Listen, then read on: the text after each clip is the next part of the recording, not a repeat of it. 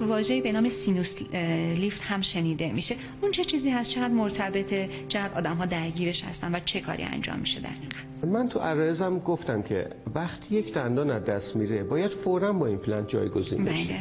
حالا اگر جایگزین نشه چه اتفاقی میفته؟ استخوان تحلیل میره.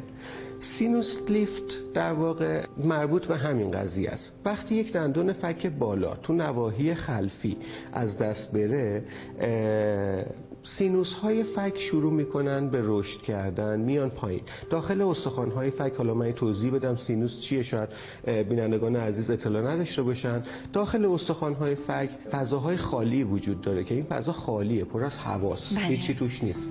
اینا بهش میگیم ما سینوس. سینوس ها شروع می‌کنن به رشد کردن بزرگ میشن. وقتی بزرگ بشن چه اتفاقی میفته ضخامت استخوان فک کم میشه.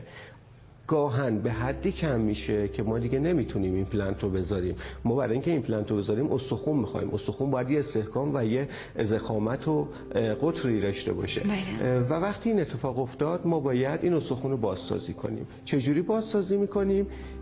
در نواحی خلف فک بالا یکی از راهاش سینوس لیفته. سینوس لیفت چیه؟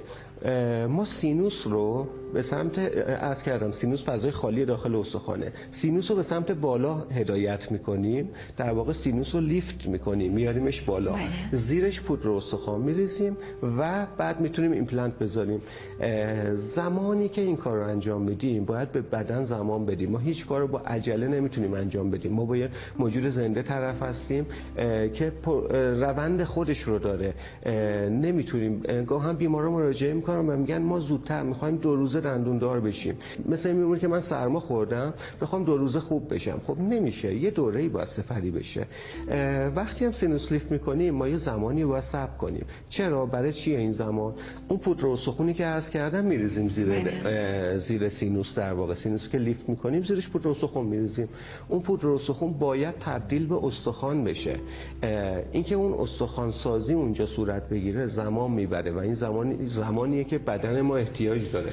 نه دست دکتره و نه دست هیچ فرد دیگه ای وقتی سینوس لیفت می‌کنیم معمولا 6 ماه صبر می‌کنیم تا بتونیم روکش دندون رو بذاریم. حالا سینوس لیفت که انجام میشه گاهن بسته به شرایطی. زمانی هستش که ضخامت استخون یه حدی هستش و ما همزمان با سینوس لیفت می‌تونیم ایمپلنت هامون هم بکاریم. ولی بعضی مواقع ضخامت استخون خیلی کمه ناچیزه. بیمارانی هم من دارم که ضخامت استخونشون در حد یک میلیمتره. یک میلیمتر در واقع هیچی نیست. بسیار ترد و شکننده است. دقیقاً. در حدی که شاید یه, فش... یه فشار انگوش یه فشار لقمه غذایی می‌تونه اون استخوانو بشکونه. این استخوان توانایی ایمپلنت گذاری نداره. اینجور مواقع ما سینوس لیفت می‌کنیم یه دوره 6 ماه صبر می‌کنیم تا استخوان سازی انجام بشه و بعد به طریق معمول ایمپلنتمون رو می‌ذاریم. بسیار از شما متشکرم.